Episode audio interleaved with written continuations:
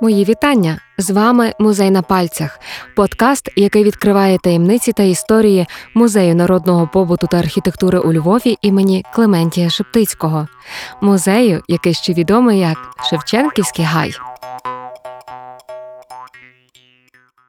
Сьогодні ми розмовляємо на тему експедицій. Що таке експедиція, що звідти привозять, і найкраще, хто може про це розповісти, Сергій Ципишев, який працює е, в музеї заступником директора з наукової роботи. Мої вітання. Шанування. Скажіть, будь ласка, е, ви працюєте в Скансені більш ніж 15 років. За цей час чи багато відбулось експедиції? Я працюю в Скансені з 2005 року, там з невеличкою перервою, ну, але повернувся, бо вирішив, що таки це моє. Е, Кількість експедицій, ну як вам сказати, це така річ доволі інколи доволі навіть випадкова. Тому mm-hmm. що музей там планує свої експедиції. Скажімо, ми там намагаємося мати хоча б одну експедицію щороку, а краще дві. Але якщо людина фахівець, її доволі часто запрошують інші якісь там е, інституції, чи дружні нам, чи з якими ми співпрацюємо, там давай нам того чи того, mm-hmm. бо людина тямить в якійсь темі, запрошуємо, поїхали. Пане Сергію, ви знаєте, для людей, які не знають, що таке експедиція, тут варто е, декілька сказати штрихів таких додати, що експедиція а, пов'язана із тим, щоб збагатити культуру, так і розуміти взагалі, що в нас є в народних наших скарбах. Але навіть я, людина, яка дотична до культури, не зовсім розумію, як відбуваються ці е, експедиції, чи вони є а, планувальні, тобто чи ви домовляєтеся з певними селами, чи можливо з їхніми старостами, мерами е, умовно головами е, сіл, що ви приїдете туди і будете говорити із мешканцями? Чи все-таки це дуже якась спонтанна, неочікувана річ? Можливо, е, от мене це дуже цікавить. Е, дивіться, Експедиція етнологічна, вона є трошки інша, ніж там ми собі десь могли там скласти з якихось фільмів уявлення. Та експедиція, там десь джунглі, невідомо, що хтось кудись поліз, щось дослідили, знайшли якесь чудо, якийсь там скарб.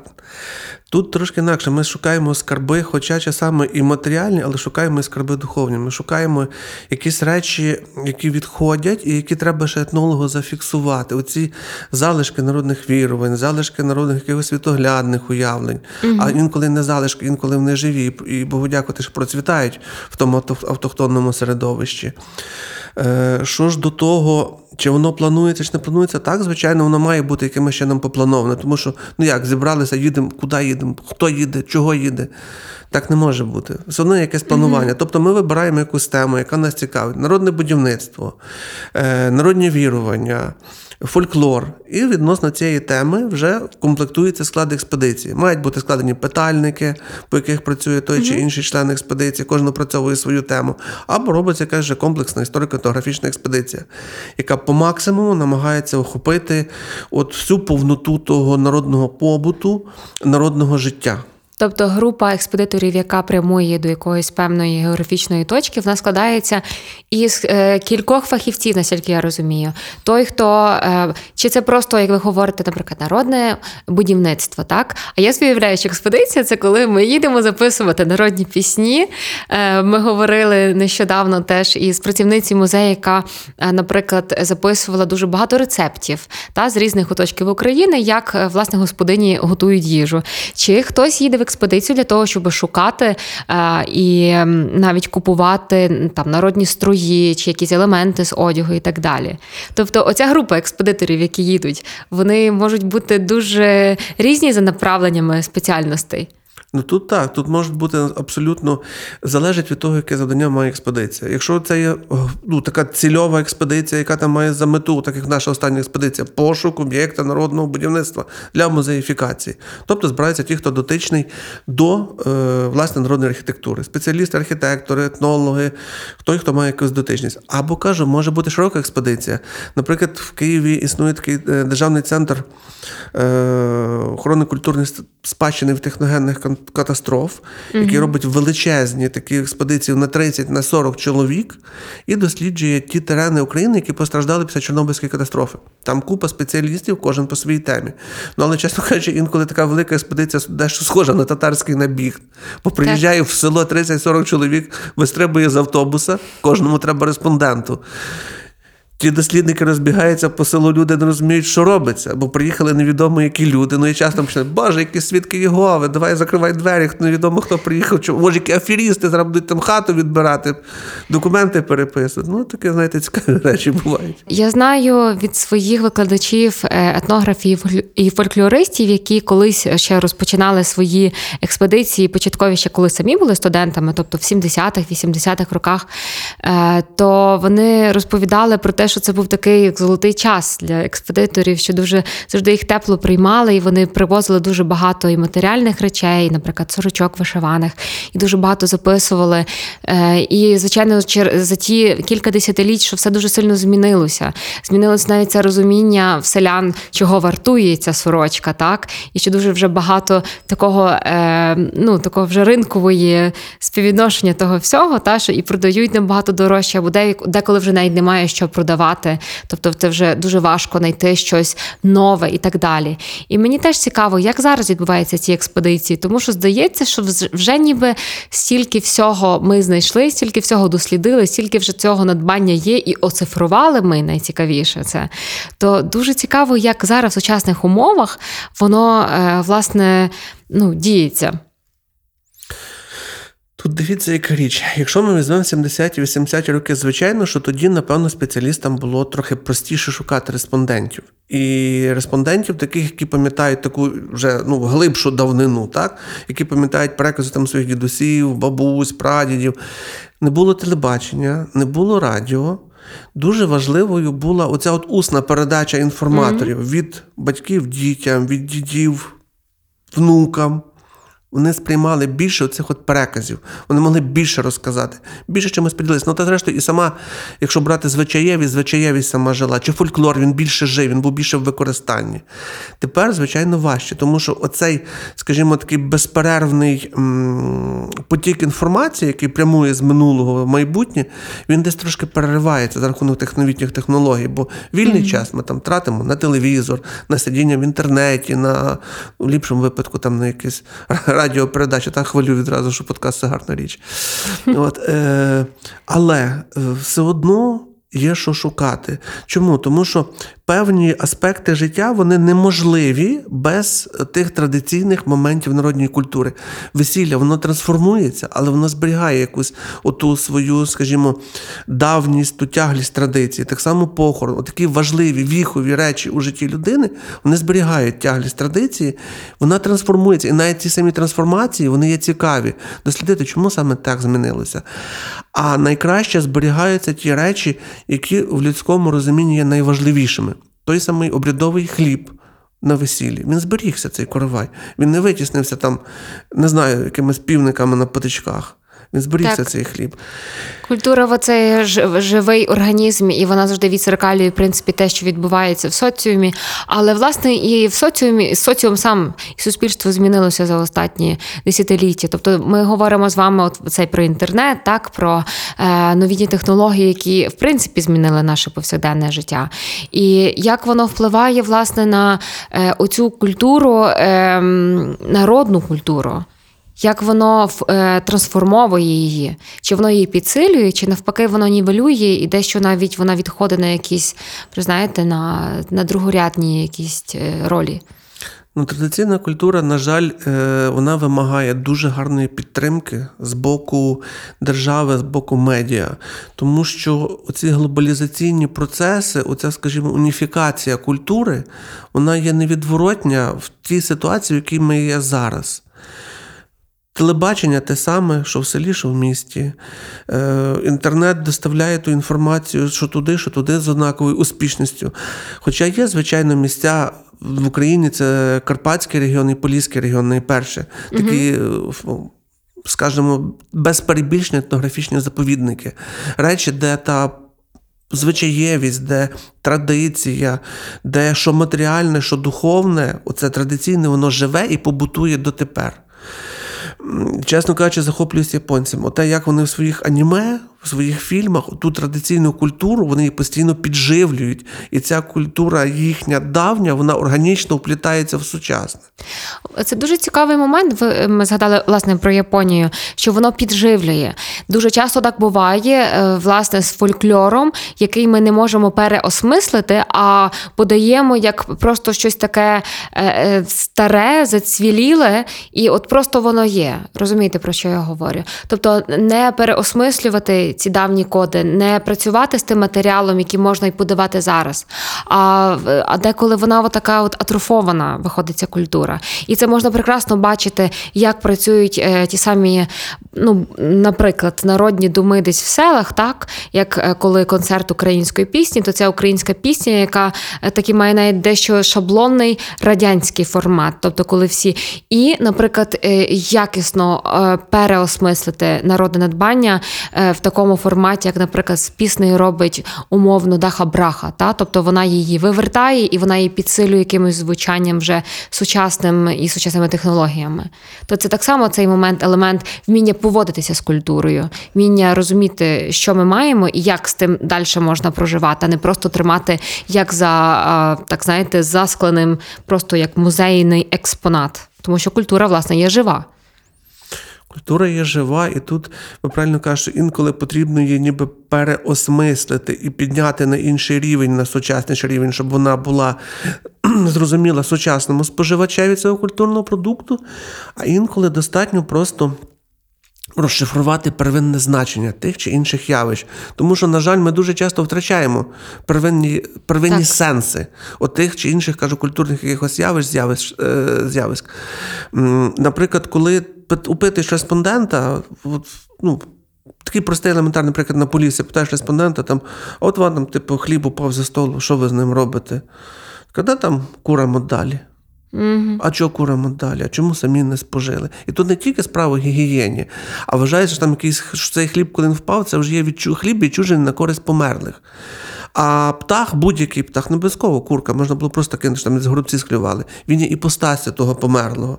А людина цього не розуміє. Ти коли їй починаєш пояснювати, а зовсім по-іншому починається речі переосмислювати, не розуміє, для чого це робиться. Тому що це таке нівелювання, е, розмитість тих культурних явищ, вона прогресує, на жаль. І тут так ви правильно підмітили, що оця радянська ця система, радянський проєкт зіграв дуже поганий жарт з нашої Так. культури, бо ніби з одного боку там казали, давай до клубу, там все, танці, всі в віночках, всі в шароварах бомби. І виникла оця от шароварщина в такій найгіршій відміні. Так, це, це дуже важливо завжди підмічати. Я намагаюся це робити. Що те розуміння української народної культури, яке ми маємо, зазвичай це власне оці шаблони, які нам привиті ще з пострадянського часу. Тобто, е, ну я росла, наприклад, в сільському середовищі, е, е, я виросла в селі, але навчалася в спеціалізованій музичній школі у Львові. І власне я дуже бачила цей контраст того, як в селі відбувається дуже багато тих народних е, концертів, скажімо так, і як е, в місті, е, ну то щоб в місті, в тому моєму середовищі музикантів, як вони, наприклад, розуміють народну пісню, які вони романси, і там часто композитори над тими працюють. Тобто я бачила, як воно змінюється, як можна працювати з, з мелосом і так далі. І так далі.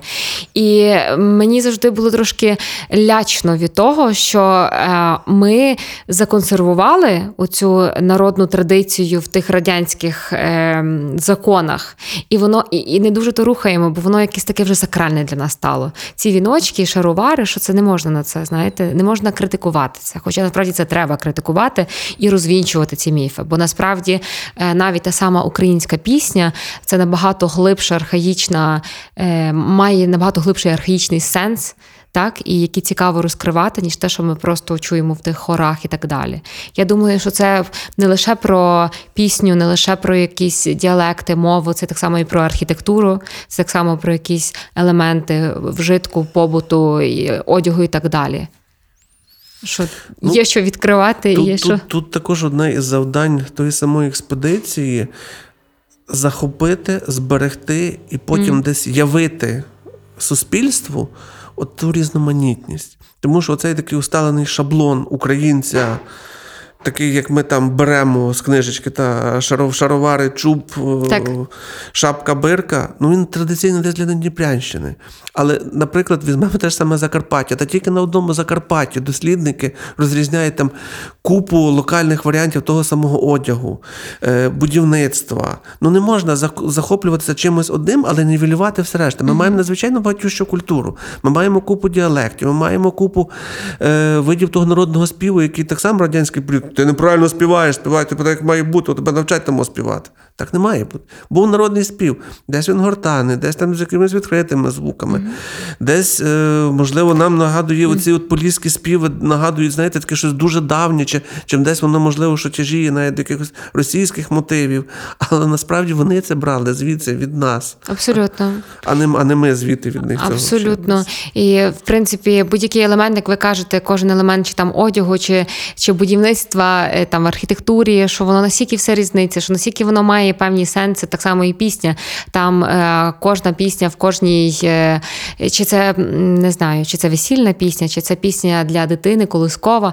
Кожна її, кожен елемент, то як проводиться голос, воно теж має якісь певні закладені. м, змісти зерна, і воно це дуже цікаво розглядати під такою призмою. І мені здається, краще експедиції це те, що власне ми збагачуємо своє розуміння про свою власну країну, наскільки можна глибоко черпнути, наскільки можна навіть е, розширити кордони, свої внутрішні кордони сприйняття, скільки всього нас є цікавого. І я знаю, що ви приїхали буквально нещодавно з відрядження з експедиції з Полісся, і звідти заплановано в музей перевести давню хату. Розкажіть більше.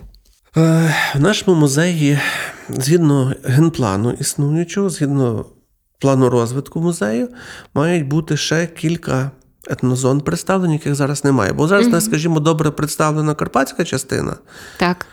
і частково оце от підгір'я. Але ми абсолютно не маємо об'єктів з величезних таких історико-етнографічних регіонів, як Волинь, Полісся.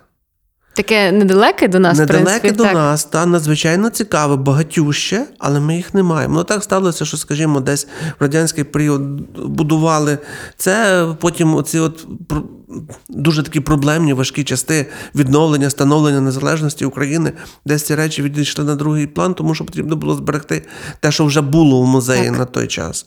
Ну і тепер ми вернулися до того, що ми маємо розвивати ще ті етнозони, які в нас наразі не представлені. Тобто музей е, народної архітектури і побуту імені Клементія Шептицького у Львові він буде трошки розширюватися і збільшуватися власне в тих архітектурних надбаннях е, України. Ну, у нас насправді 36,5 гектарів площі. Угу. Активно використовується забудованих, напевно, що ну, десь до половини. А половина лежить фактично отаким от лісом, чи в ліпшому випадку лісопарком. Там, де ми плануємо будувати оце етнозону Полісся, де вона має бути представлена, наразі там такий заліснений підліском, якимись щагарями масив, який ми тепер маємо упорядковувати, доводити до ладу і привозити туди об'єкти народного будівництва, об'єкти народного предмети народного поводу, укомплектовувати цю експозицію. А як ви збираєтесь? Мені дуже цікаво, як просто цю хату можна взяти і перевести? Тобто якось її частинками, там не знаю, стіна до стіни. Дивіться, е, та технологія, яка використовується в нас, є доволі проста. Чому? Тому що е, ми. От Західна Україна, так, тут дуже багато дерев'яного будівництва. А дерев'яне будівництво це фактично конструктор. Знаєте, такі дитячі конструктори, оці от еколенд по-моєму, так? А. Там, де такі брусочок на брусочок, паличка на паличку, вибудували хатку. Ну, народна хата, вона ж таким принципом будована. Вона будується без цвяхів, вона будується тільки на дерев'яних тиблях, коли всі е, стіни кріпляться між собою оцими кутовими врізками, коли е, одна планиця врізається в іншу, і все. Тобто ми її маркуємо, ставимо номерки, циферки, лего. Так тут така То ви сама так легко схема. пояснюєте. Мені здається, що ви, як знаєте, е, професійні хірурги, так маєте розрізати, а потім це все зшити. Ну це насправді я собі не уявляю. Як просто розібрати хату, які там 150 нехай років, чи навіть 50, а потім її взяти і конструктором звести зовсім іншій географічній площині. Ну це ж це. Ну, під час цього виїзду, скажімо, наші архітектори стратили два дні на те, щоб хату зняти мірки і промаркувати, підготувати її для розбірки. Тепер вони собі складуть креслення, Ну, кажу, ну дай найближчий приклад. Це є конструктор Лего, буковка, циферка. І ми потім потім збираємо Г1 до Г2 і пішло, пішло, поїхало. То мені здається, наші експедитори були би ідеальними співробітниками фірми IKEA, яка знаєте, оце коли людям присилає дуже багато меблів, то це дуже важко. Їх потім оце треба спеціальних спеці... ну, спеціалістів, які от вміють це цифри до цифри. Це важка праця. Е, Добре, хата, яку ви привозите, це ж треба з кимось домовлятися. Чи це були власники ці, цієї хати? Скільки їй років? І як так відбувається, що ви просто її забираєте? Тобто я розумію, що має бути якась певна домовленість з тим краєм, але це, це дійсно цікаво. Е, Останнім часом є в нас десь, скажімо, така мода, і ця така тенденція, вона мені подобається. До нас дуже часто дзвонять, ми маємо стару хату, забирайте до музею. З одного боку, це класно, бо можна поїхати, просто реально дарують хату для музею, прийти заберіть. З другого боку, люди не розуміють об'ємів тих робіт і об'ємів тих коштів, які мають бути Так. залучені в те. А третє, вони не розбираються у вартості, чи воно є вартісний об'єкт, чи він є невартісний. А інколи дарують таке, щоб приїхав, подивитися, мати, Боже, купа гною. Ну, нема що забрати. Вона просто, може, і була непогана в свій час хата, вона вже згнила, там нема що забрати, бо це для того, щоб об'єкт був автентичним, має бути збережено принаймні 51% від автентичного першопочаткового матеріалу. Тоді ми маємо автентичний об'єкт. Якщо менше, ну нема сенсу вести, якісь копії будувати, домисли, якісь. Навіщо це? А тут, в тому випадку, ми маємо хату 20-х років ХХ століття. Ага. Це не є архітектурний шедевр, але завданням музею є не тільки збір якихось надзвичайно таких витончених, там, цінних мистецьких архітектурних об'єктів, якими зазвичай є сакральні об'єкти церкви, там, дзвіниці, а і збір типового народного житла. Тому що ми презентуємо народну культуру у всій її повноті. Так. І ця хата 20-ті роки ХХ століття, типове житло Поліщука того часу. Це прекрасно е, насправді усвідомлювати ту роль, яку відіграє музей, в принципі, е, в історії. Е, І, в принципі, формотворення культури в Україні. І ви продовжуєте традиції Андрея Шептицького, який, мені здається, це він був перший е, меценат, який, власне, поставив першу сакральну будівлю на території тепер музею. І від нього, тобто ця тяглість традиції, вона досі є.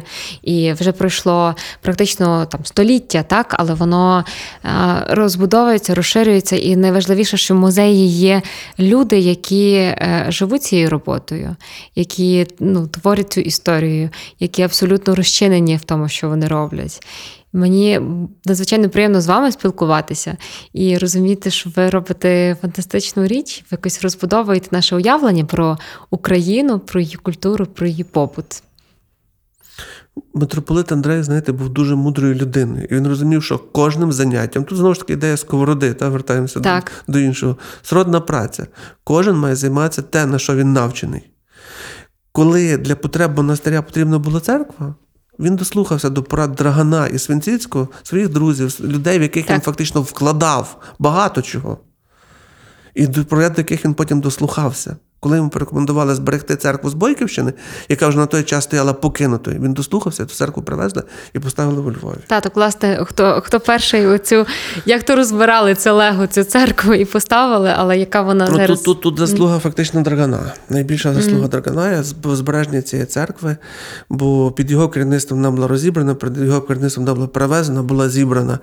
Е, технології тодішні нам, скажімо, там достеменно невідомі. Ну, мабуть, ну, мусило бути також маркування, тому що ж люди не перший рік перевозять дерев'яні об'єкти. Є народна методика. Так, знаєте, в народі говорять пересипана хата. Це означає, що хата десь була збудована, потім її розібрали, на нове місце склали. Люди також там одна засічечка, дві засічечки, три, і потім по тих мітках вони собі цю хату збирають. І тут таке відчуття, що це насправді просто е, зняти, але заново будувати. Це не просто так дошка до ножки. Це Дошка до дошки ні. Е, знаєте, коли воно все з'єднане в хаті в зруб, воно стоїть, і воно, і навіть якщо його веде від вологості чи від температури, хату веде всю. Тобто кожен елемент грає з іншим, і вони співмірно якось змінюються. Коли хата розібрана, одне лежало на сонці, трошки підсохло, друге десь більше замокло, його в іншу сторону повело. Коли збираєш хату, повірте, що там вже треба стільки, знаєте, Так. якось по, по, по, по, ну, не викомбінувати, а якось просто пристосувати це все на новому місці до нових обставин, щоб воно було отим цілісним і гарним об'єктом. Ви так цікаво говорите хату е, завело. Ви говорите про те, як, як дійсно про живу істоту. Мені це дуже подобається. А щодо Полісся, я зрозуміла. Ви говорите, що має бути Волинь. Ну, з Волиню поки що, дай Боже, щоб ми з цією хатою споралися, тому що це е, за часи незалежності, зараз скажу, який об'єкт, це є четвертий об'єкт. Один був привезений у 12-му році вимушено, тому що в нас тоді згоріла півгражда в музеї, бо це теж величезна проблема для музею. Коли в нас є відвідувачі, які не розуміють, що вони в музеї, знають, що є місце для пить, гулять, веселитися. Десь невдало кинутий, а може з огляду того, хто кинув, це був вдало кинутий недопалок, і хата згоріла. Ми привезли тоді хату на, з Гуцульщини, потім е, був привезений костел із села Язлівчик. Так. До музею, ну, це польське фінансування було. І в 2014 році дзвіниця була врятована із села Хоросно, колишнього Пустомитівського району.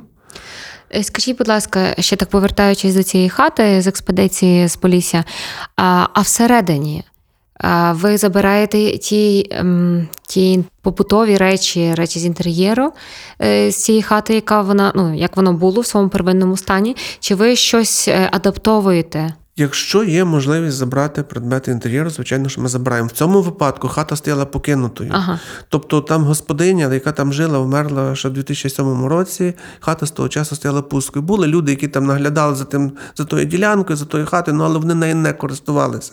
Тобто, все, що там є в хаті, воно їм не потрібне, в принципі. І ми по максимуму це забираємо. Якщо ж знаходимо об'єкт, е, для якого нам не віддають. Начиння, е, предмети інтер'єру, а інколи їх і не потрібно замовляти, коли там стоїть стінка Вега. Ну, То ми просто не то є науковці, кажуть, на все є навчені люди. Кожен Так. займається своїм, які складають тематику експозиційний план хати. Із тих експонатів, які є в нас, з тих лав, з тих столів, з тих скринь, з тих мисників, ми комплектуємо типовий інтер'єр того чи іншого етнографічного регіону. Фантастично. На цій ноті я запрошую усіх відвідати е, Львівський скансен, музей під відкритим небом, як- який ми ще так часто називаємо Шевченківський гай. Насолодитися тим, е, тим автентичним відчуттям українського села і заглянути в ці хатки, заглянути в школи, заглянути в церкви і побачити, що там є всередині, і просто відчути себе частиною всього цього живого, цієї традиції і, зрештою, своєї культури. Дякую вам. Вам дякую.